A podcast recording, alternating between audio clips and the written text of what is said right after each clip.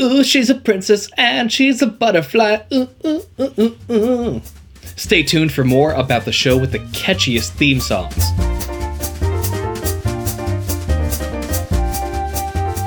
Good day and welcome to Writers Get Animated, a podcast about storytelling, animation, and things that are a little weird and a little wild. I'm Chris Leva, And I'm Mackenzie Worrell. and today we're discussing Star versus the Forces of Evil. I don't know why I said it that way. I just I went with it. Um, yes, today we're discussing Star versus the Forces of Evil, um, which is now just started and is in its mid, possibly close to the end of its final season, depending on when you're listening to this. Yeah. It might be over. You never know. It might be done. Um, so, goodbye, Star. I'm not ready to say goodbye yet, actually. Yeah. I this is a show that we talked about way back in episode 2 of this podcast. We're talking about new shows at the time.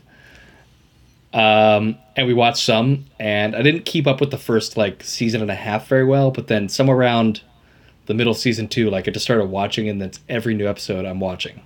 I never went back and finished all the first ones, but what's really interesting is I'm the opposite. I was totally in it and I I watched all the first season and then it went away and I couldn't get back on, but I loved the ride. I just couldn't get back on it.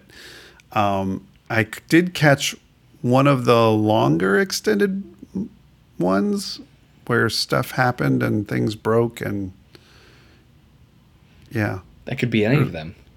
There was like a there was like a missing piece of the wand at the very end. You realize there's a missing piece. Oh yeah, I think that might be mid season two, maybe. I think it's mid season Yeah. two. I think I watched all of season one and then that episode, and then now I'm back, and I've watched all of season four so far that's been currently released. So you're just missing a lot of those key elements from season two and three. Yeah, yeah. And um, I watched the first episode of season four. Um, I didn't even get to the episode yet. It was just the opening credits to the the theme music, and I was sitting there going, "I've missed a lot." just from watching the opening song, I'm like, I, I think I've missed a lot. I think a lot's happened. There's, there are things that I have no idea what's going on. Like they're the laser puppies, puppies with laser eyes. I remember, but most everything else, I'm like, I don't. Some something's going on It's a dense show. in the best ways. Yeah, I mean that very much in the best way. It's I feel like watching season four so far, it's surprisingly taken the turn where you might go like three or four story episodes without like returning to your titular character. Yeah, um, my wife Rochelle today I, we watched like three episodes. and She's like, "Is this show still about Star?" I was like, "Ouch!" Yeah, yes, and the forces of evil. yeah. It's about both of them. Like, I was just like, "Oh my gosh!" Just give it time. You haven't watched the other twelve that I've watched, which were very star heavy. You just happened to watch two of them that were not star heavy. So, um, before we get too far into season four, um, let's just start a little bit about for those poor souls who haven't watched any Star versus the Forces of Evil, um, being in our spoiler free zone. Can we talk a little bit about what is Star versus the Forces of Evil and why people should be watching it? Uh, yes, yes, I would love to talk about it. Um, it is. I'm going to say would love to talk about, but I can't find the words to describe it. It's just too unique. Um, That's why I gave it to you. Thank you. Handoff. I did find a quote from Daron Nefcy uh, in some other interview, not that we conducted with her. I would love to, Daron. Um, Open invitation, of course. but she said, "I always loved animation and wanted to create a television sh- a television show since I was a little girl. It's been my focus and goal since the fourth grade. I wanted to create a show that would feel special and stick with kids until adulthood. You remember the shows that you love as a kid forever. They will influence you and your worldview. I take that responsibility with great importance. Star has everything in it that I wanted to see in American cartoons but didn't have as a kid. A strong female lead who makes mistakes, comedy that also has real human emotions and characters that feel real in a world full of magic. So, uh, Daron could describe her own show much better than I could, surprisingly. just mis- that's everything. Um, Star versus the Forces of Evil is about a princess, Princess Star Butterfly, who has magical powers, lives in a dimension, and is able to move from one dimension to another. And hilarity and tragedy ensue. Yeah. I think the first season's a little bit of like a main character bait and switch because it seems like Star is the intruder in the dramatic action of Marco, but I think the show is much more about Star. Yeah. We need Marco in that very first season because Marco Diaz, who's one of my favorite characters, I think I talked about how much I loved Marco the first time we talked about Star versus the Forces of Evil. Um, that's another thing. My wife was like, "Where's Marco? What happened to Marco? Like, where, where's?" I'm just like, "I don't just, just hang on, just hang on." But um, I loved that Marco existed for many different reasons, but um, he, like other shows, when you have something that's really outlandish, he is the center that draws the viewer in. And then once he's done his job as, hey, I'm something for you to relate to, so you can just understand the rules of this world. And now he's as wacky as everybody else. He doesn't need to be the grounding force. The grounding force is now the emotion of the characters. Yeah, he's he's had too much time in this wacky world that like I I too have missed the the backstory at some point of the abs dimension where Marco goes and has like a, a bike and is like 35. Yeah, the uh, the dragon cycle. Yeah, I love it. I live for Star's reaction to it.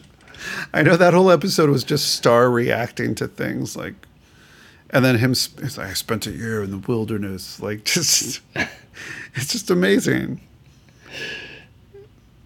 Oh my god! I stole the sword. Like, it's just ridiculous. but not, but not ridiculous. Here, here's what I what I love about the show, just as a general thing.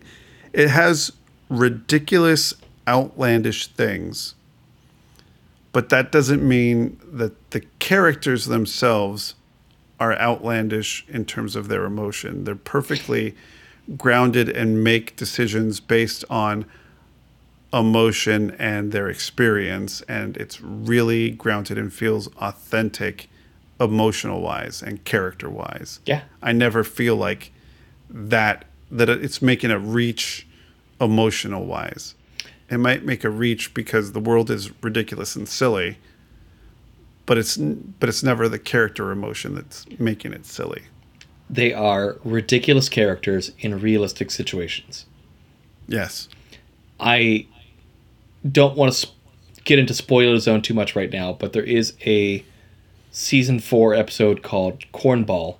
Um, and they kind of set up so you can see the resolution a mile away and how it's going to end. But the show subverts that by ultimately not solving anything because the problem they have in the episode is so complex and so big and so rooted both in the world of the show and I think reality that you can't solve it in an 11 minute short. And the show's not afraid to say, we can't solve this, but here's a little bit of hope that shows you maybe in the future they can. Hmm. I, I can't wait to discuss that. I had to binge those three episodes today because I saw your notes and I was like, "What? What episode is this?" And I haven't seen that. What? What is this? So I binged it and watched it. I've seen all of them. um, yeah, I, I really, I forgot how much I missed having this show. I was, I honestly was really I I don't know. It, it was far too long. Like, like Ludo was still a big villain, and now Star doesn't need a wand, and but I'm Time out. I I know. I'm sorry. I'm sorry. That's all. Sorry. That's No, you're, you're fine. I'm just happy. I want to say, like, we're now entering the spoiler zone if you didn't guess already. So Chris I'm can sorry, I say everything he's missed. I I didn't mean to to jump in the spoiler zone so so quickly. I know we usually spend some more time. Um, out talking here. about the final season of a show. We're going to get in the spoiler zone.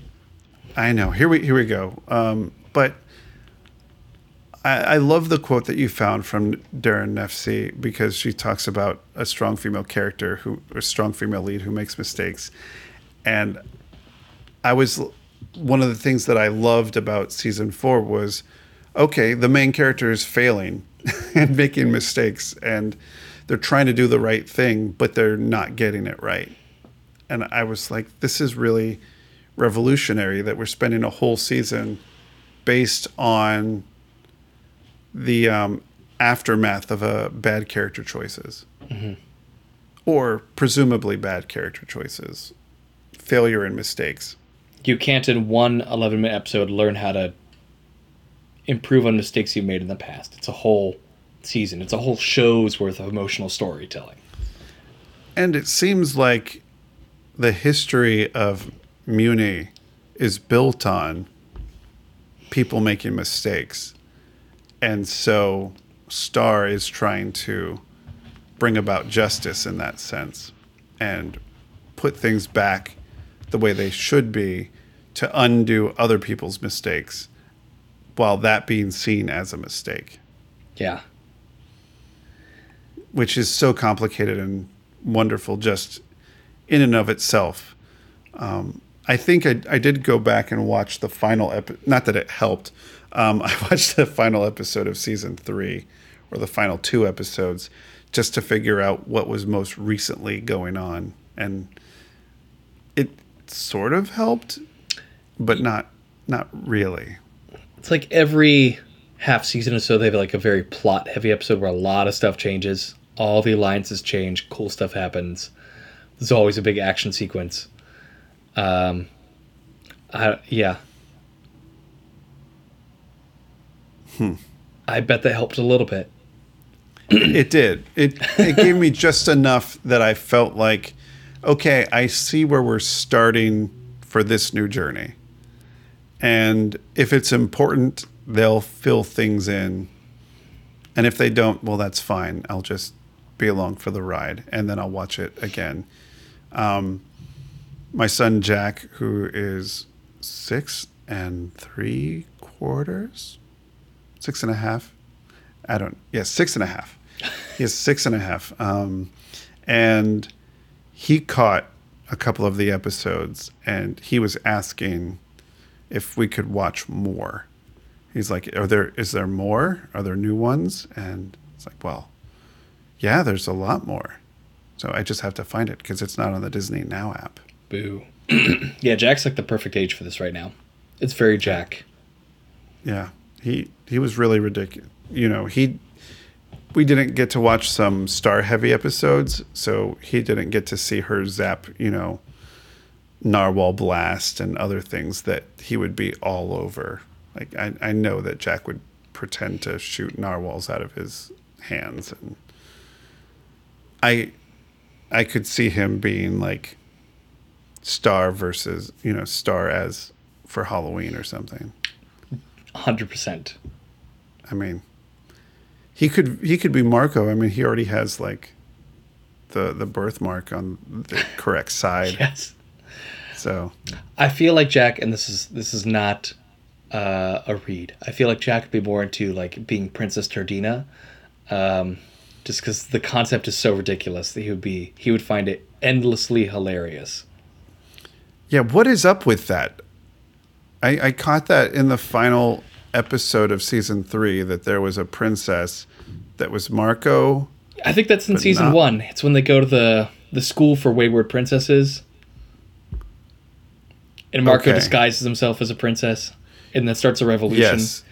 There's this Yes. recurring theme about people looking up to him and he doesn't want to be like this icon for them but then what's her face lucille bluth um, meteora.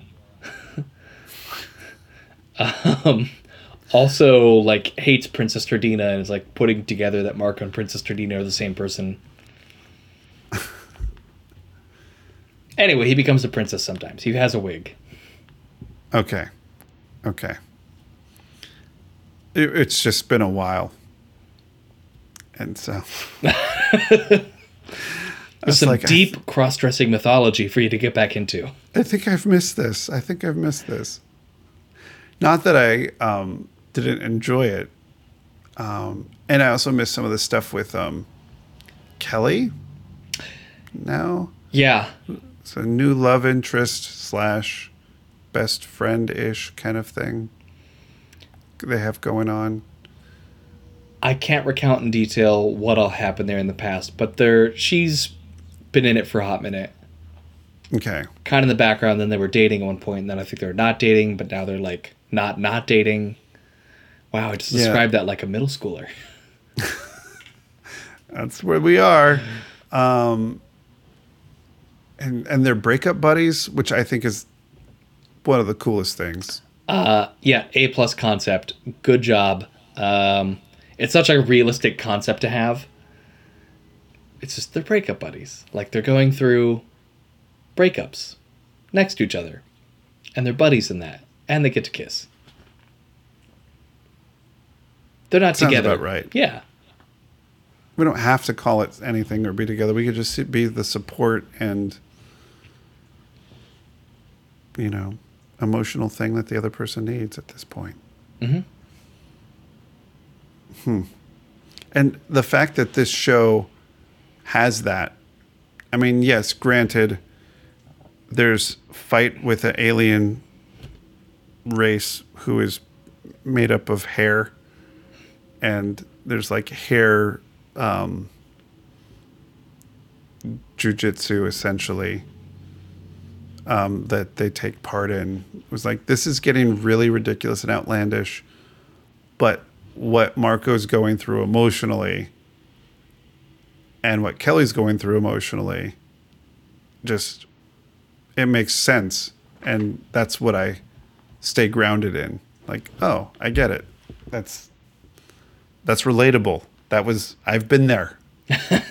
in not not totally there, but I've been there. yeah. So yeah, there's I've missed a lot. And Tom, they're friends with Tom now. I think that Tom is a nice arc. I like Tom. I, I mean, I love the character, but I'm glad he's not a villain. Yeah, I think there's potential early on for him to be like a recurring villain. And emotionally, isn't he kind of? I mean, he kind of is. I don't know exactly what he's after or exactly what he's doing. I don't trust him. I just think he wants to be with Star. Yeah. There's nothing wrong with that. Yeah. I mean, you can't always completely let go of that if it's, you know, a good relationship. Some there's some point of, yes, I'm still okay with that. Um, what's the word?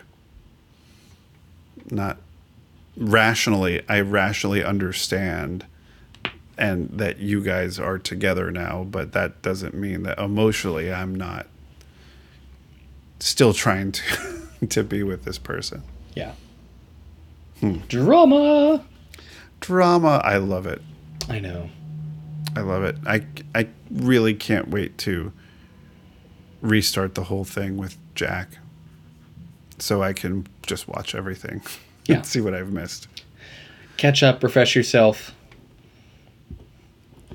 I I do also enjoy um as confusing and disorienting as this season has been for me being away from it that the um the experience of the Mewmans the uh the miserable townspeople has been super interesting to be able to tackle that people hate Star for what she's done and are in various forms of suffering because of it. And I just, I, I don't know if it sounds um, bad to say that I enjoy their suffering, but I, I think it works. I think we're watching them grow a little bit. I, I'm not positive where the storyline is going, but I'm hoping it's growing. I'm hoping that they're growing. Yeah, especially that one family that we see. What are what? I can't remember their names. Like the Mulaney's or something. Like Yeah. really, really random. Like the John DiMaggio, high-voiced father figure, um, who get kicked out of their home. That was a monster house. Um, they're climbing this terrible stairs, the giant stairs, to get to their house and they're like, no, this is there's a monster living there now. It's like, no, this was my house, and now it's been restored by Queen Eclipsa. This is my this is our house. So goodbye. Didn't you notice that everything was monster sized? Like, why why did you live here? It's like even the sink. Like, you mean the swimming pool? it's just really ridiculous. And now they're out of out of their home and bothering former Queen Moon which I don't know what happened with her. Because the first episode of season was it the first episode of season four or the last episode of season three, where Star and she were lost in a dimension and forgetting who they were. I think that was the end of season three. So what had happened was, um, long story short, Eclipsa is the queen from the past. She was crystallized, and then they like uncrystallized her. So basically, because she's the oldest one, she's the rightful reigning queen. Also, something something children were switched at some point. So her daughter is actually Meteora, who's also the head of the school for wayward princesses slash Lucille Bluth. But now that character's a baby. That's the baby. Yeah, I, I caught that. I Okay. wa- rewatched. I saw the her become a baby again. and then Queen Moon essentially was this trade out fake baby that they put in power at some point. They're not actually part of the royal family. They've just been ruling for a while. Really? Plot heavy. And then there were pie people. Uh, yes. I don't know where that came from. That's just like you do. The pie The people pie- never. That was really funny, though. I really enjoyed the Pie People episodes. Yeah. I don't know why. It felt like being on the internet. the, Could, I'm sorry. Could you explain what you mean by that? Because the pie people were like trying to take your money and scam you out of things. It just felt like checking email or like pop up ads and things like that. It just felt like being on the internet. Yeah. The pie people always Okay, want your data. It's never a good deal. And they're always pretending to be something they're not, like a monkey with a birthmark. Yes. But all they really want is your wallet. And then it looks like they're helping you, but they're after your wallet again. Oh, that monkey. Monkey! Just Marcos. Like, why, monkey? You trusted the monkey. That's why. Yeah, you trusted them. You, you put your faith in, in the wrong monkey. And then I guess the other question that I have, the big question is where are we headed? You know, what what's what do we think the end game to borrow, you know, from the Avengers is uh, what is the end game for this? What's the final Man. force of evil that Star is going to have to go up against?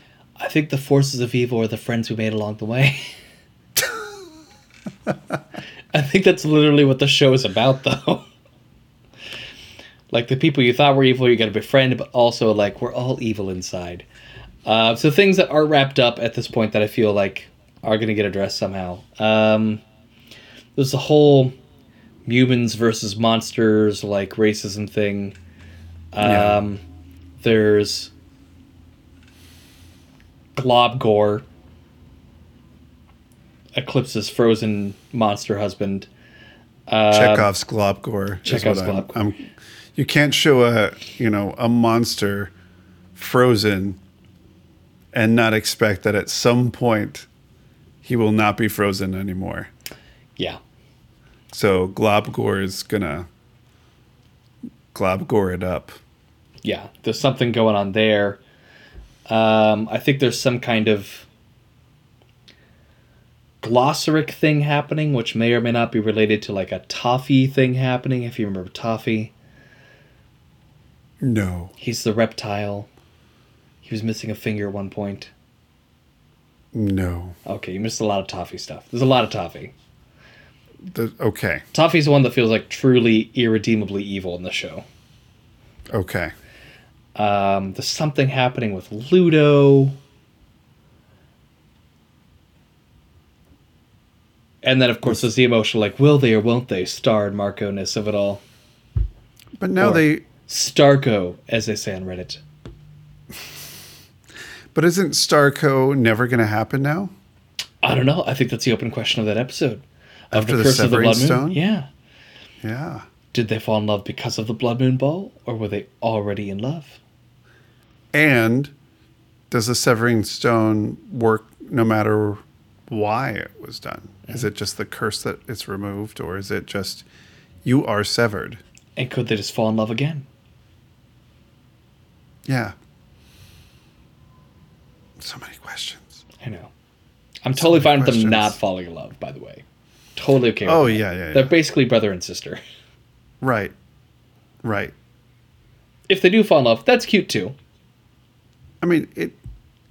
It. I. I. Th- I'm having trouble forming the sentence that I want to say. Um, I don't think that the success of this show is built on the the relationship between Star and Marco, and so I don't think that that necessarily has to be resolved. It's if that's a cliffhanger that's left you know, are they going to be together? That's fine. If it's never addressed again, that's fine because it's not about that relationship. It's Star and something else. It's it's not Star and Marco get together. It's Star versus the forces of evil. Yeah. and I don't think they're gonna, you know, necessarily kill Star because you know we have the uh, what what was it the uh, the final episode titles. Oh, I haven't looked at them. I don't want to know. You don't want to know. I don't want to know.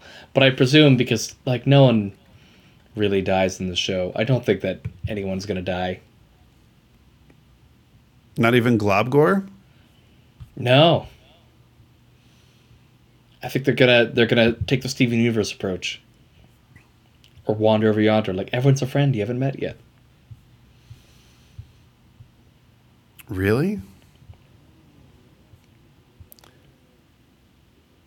Oh, that's an interesting title. You're just gonna sit there and read them during the podcast and comment about how interesting they are. Hmm. Ooh, are you sure you don't want to know? The monkey's No, paw's right here. Oh, wait a minute. oh.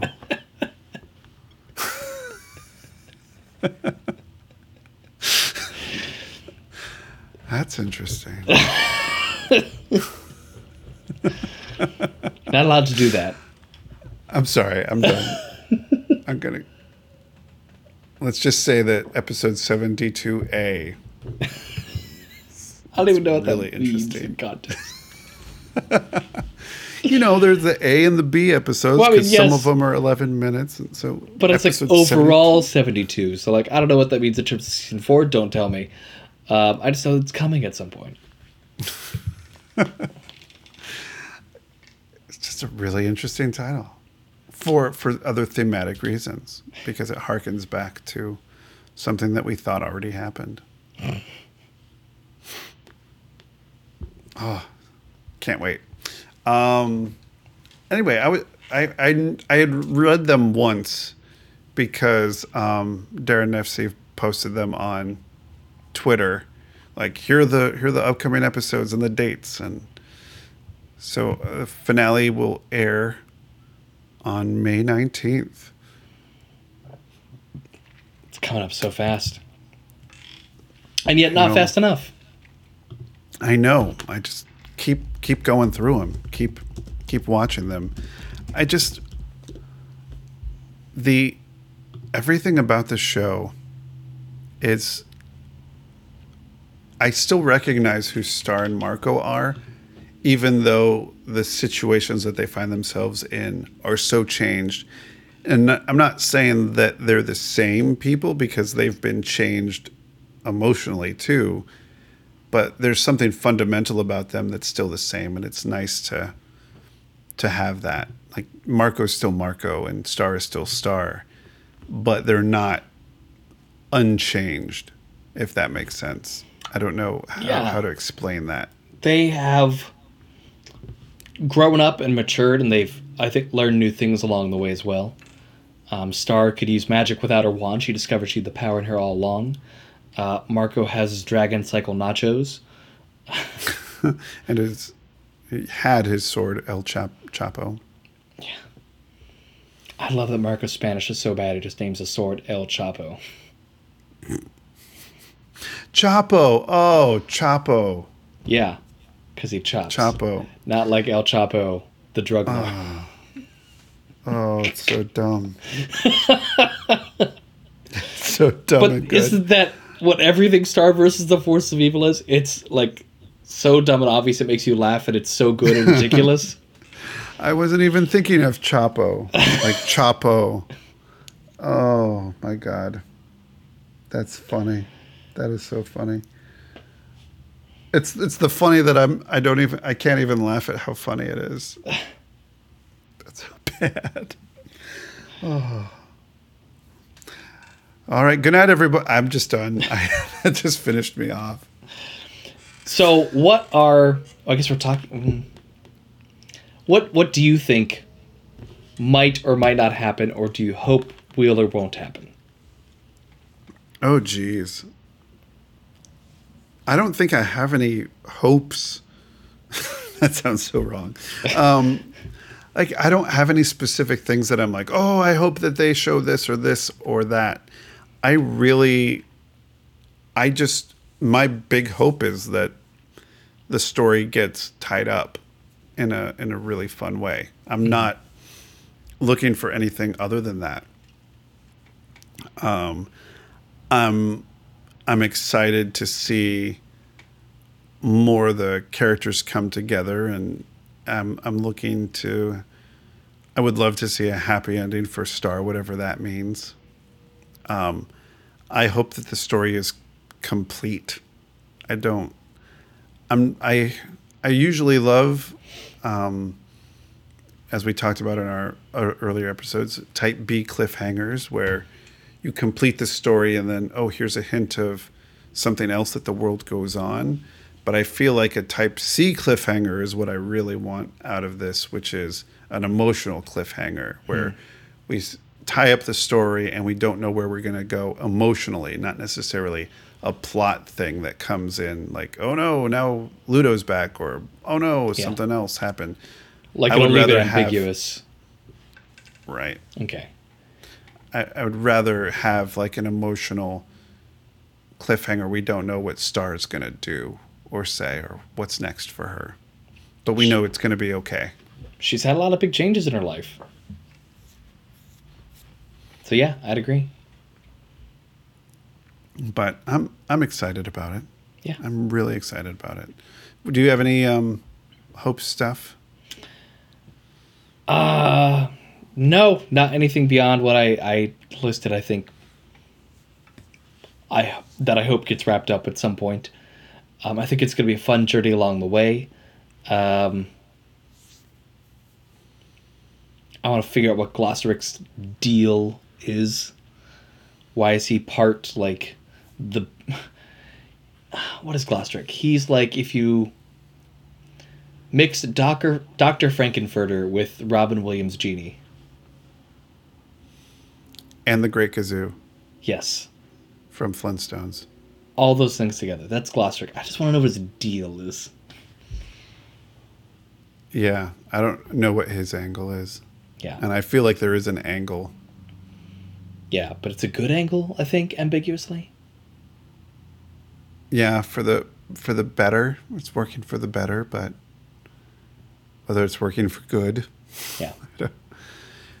um, you had a note about like some original stuff from like the very beginning of this show, like when it was being pitched. Oh yeah, I was reading about Daron uh, recounting how she was pitching the show, and I thought it was interesting. enough if it's necessarily like relevant to anything, uh, but in the long, long, long, long, long process of pitching, which she details, um, the original concept was that Star's magic was make believe. She was just like a regular human girl who thought she had magical powers. Mm. Which I really like that concept, but basically she got called into a pitch and said like you don't need to do a deck, you don't need to do a deck, it's fine, it's fine, it's fine. And then um whoever was having her come in just basically said like what if her magic was real? Can you talk about that tomorrow? And then she had to go in and do that. Yeah. And it sounds like it didn't go amazingly the first time. Um, but it worked out. And I like that in the original concept that Star was Sailor Moon. She was the kid who like was really into Sailor Moon in the 90s. And that Marco was more like a frenemy who was really into Dragon Ball Z. I like the relationship they have together now and how that is. Um, but I like that some of the Dragon Ball Z stuff kind of stayed in it also. He's very like, what does he do? Judo? Yes. Yeah. Hmm. I, I hadn't seen that side of things. Maybe because I'm not a Dragon Ball Z person. I wasn't either, but it, it just seems like he has all the hallmarks of like, I'm an American, like high school boy. Look at me. I have a Yes. dragon cycle and I am in judo. But also, I, I like that he's, you know, biracial Yeah. and doesn't, and that they don't have to say that or talk about that. And other than his Spanish is bad, Yeah. which I totally relate to. Do you know any Spanish? Yes, I know some Spanish. Listen, I can understand a lot of Spanish. I just don't have the words always to be able to respond to the Spanish that I've understood that has been spoken to me. There we go. And there's no obligation for you to know any or respond in Spanish. I mean, my, my grandma used to talk to me in Spanish, and I would speak to her in English uh, because I could understand her, and I just didn't know enough vocabulary to say what I wanted to say. But I knew what she was asking me, There we go. So I don't know if that makes me better or worse than Marco Diaz. You don't need to compare yourself to Marco Diaz. oh, I understand. I know. I compare myself to other people anyway. But so Marco, um, I, I hope that Marco's happy at the end of all of this. I know he won't be dead, but I'm hoping Yeah. that he's that he's. I, I hope he's happy. I don't know what's going to happen there. I feel like they're setting up him and Kelly, but yeah, I don't know. I don't, know I don't know what I want out of that. like go Western mythology, like regular average human has entered the world of magic and then leaves it forever. I feel like that wouldn't be right for the show, though. I know. Like I don't feel like the the show would want want that. I don't want it. I don't want it either. That sounds awful. Yeah. I'm I'm depressed that you even brought it up. Sorry, happy things. I hope there's more spider with a top hat. There we go. There's a happy thing. More cornball. Can you do you want to say a little bit more about cornball? I know you hinted at it a little bit, but I just think it's such a great episode. So the spoilers version of Cornball is um, Star has tracked down their old friend Buff Frog, who's um, been somewhere off hiding because he left uh, Mewni because he didn't want to be with Queen Eclipsa because the Mewmans and everything was so essentially racially tense, and he didn't feel welcome, and he left. And Star knows that he loves the sport of cornball, so he invites or she invites uh, Buff Frog to come back to Mewni for a cornball event to watch this whole sporting event and watch it happen because it's the first unified monsters and humans playing together cornball Integrated. integrated. And essentially, in the course of getting ready for the game, uh, the monsters and humans self segregate into separate teams to play against each other. And then even the crowd starts arguing about who's better at cornball, who invented cornball, and everything's going terrible. And in the midst of this is this B plot of like the children of everyone running off to play a game of cornball because they're bored by this fake game that's not happening. So essentially, everyone leaves. Marco's confused, winds up being announcer, sees the fake game, starts announcing. All the parents go over and see the kids playing together in an integrated game of cornball and having a great time. Everyone's cheering them on and cheering each other's kids on. It's this great moment, and that's kind of like where the, the episode's setting you up for it to end. But essentially, the game ends. The kids do the good game on their own. They have a good time. They want to play again, and all the parents immediately start arguing again. Mm-hmm. which is most real. Yeah. But Buff Frog has the turning point of like, our generation, it's garbage. but the kids, they might be all right. You've convinced me. I'll come back. Which is one thing why I I've been enjoying writing plays for young audiences and families is I think adults have made up their minds about so much stuff. Why bother? They're lost causes. Let's work with the children. In some ways. That's fair. I'm not, but it's like, uh, you know, let's let's ask the kids the questions and see and get them thinking, and if we get them asking things early on, and I just like that message of, it, it was something that has been on my mind recently anyway, and then for them to say like, yeah, we're this is garbage, but hopefully there's hope with the kids. Yeah. It was a nice message of like, you can't solve this quickly. Right, it's going to take generations Yeah. to But solve. it's not a problem as long as we support our kids. So is it going to be a future? No, it won't be a future jump. That's silly. They might. It might be like a very end of the last episode, like, look at this in the future. Hmm. Very interested. Yeah. So that's my favorite episode so far this season. Yeah, Yeah. I it was a good one. I I liked the storytelling of it. Um, I did enjoy Marco and Kelly off together, um, battling things on her world, and because of the emotional stuff that happened, I also really enjoyed the Curse of the Blood Moon, where um, Tom's grandfather, like that whole ridiculousness, but in the end, it's really about somebody trying to get over a breakup. Yeah. But like the ridiculousness of this vampire esque grandfather, like Nosferatu flying demon guy, just clutching Marco and dragging him places. Just it's just ridiculous. Um, I and I think that just sent is the whole thing about it. Like that just that's everything about the show. In that one episode, it just condenses everything.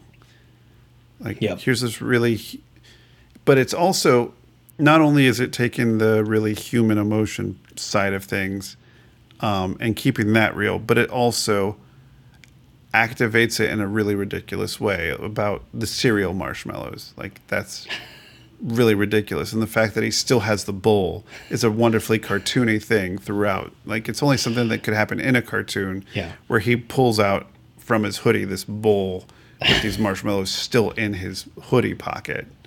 Like it's just ridiculous, but as ridiculous as that gets, it's the the the heart of it is so it's true. It's like the stupidest things that activate that emotion. It's that Again. oddly specific thing that makes you like really endeared to a person. You just clutch onto like that really, really specific moment. It's like oh And it's so ah. disgusting too. Like, for the viewer watching it, you're like with Marco, like, why are you into this? She spit out a marshmallow. I know from the moment the marshmallow leaves her mouth, I'm like, this is disgusting. I know it's don't like want- the perfect writing. I don't want anything to do with that marshmallow. but That's then why- I under we can believe as viewers like you are cursed because you're into this marshmallow for some reason and no one else on the face of earth would be.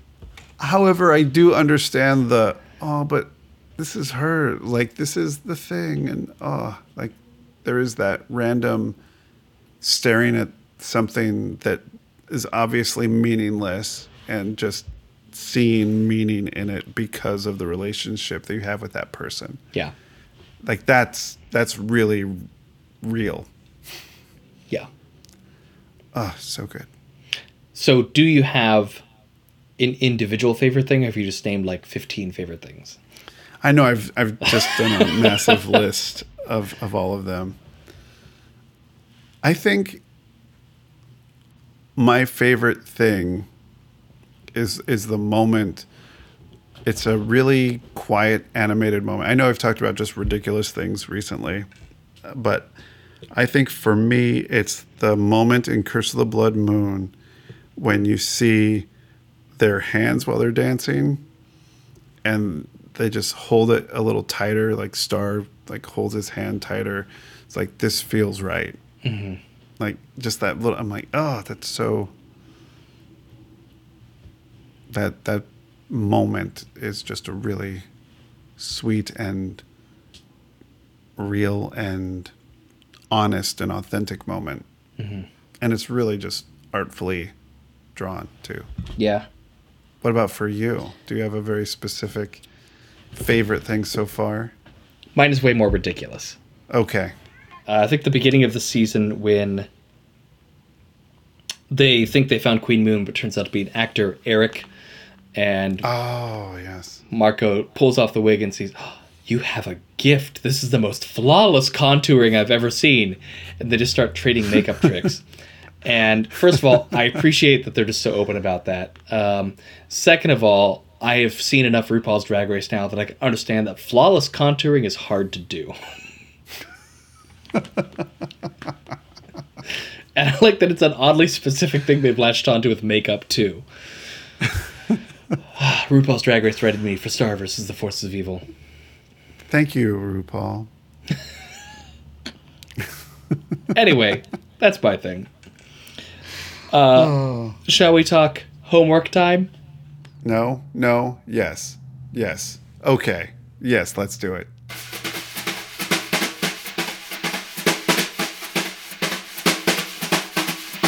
For your homework, binge watch all of Harvey Street Kids on Netflix. Seriously, watch all of it.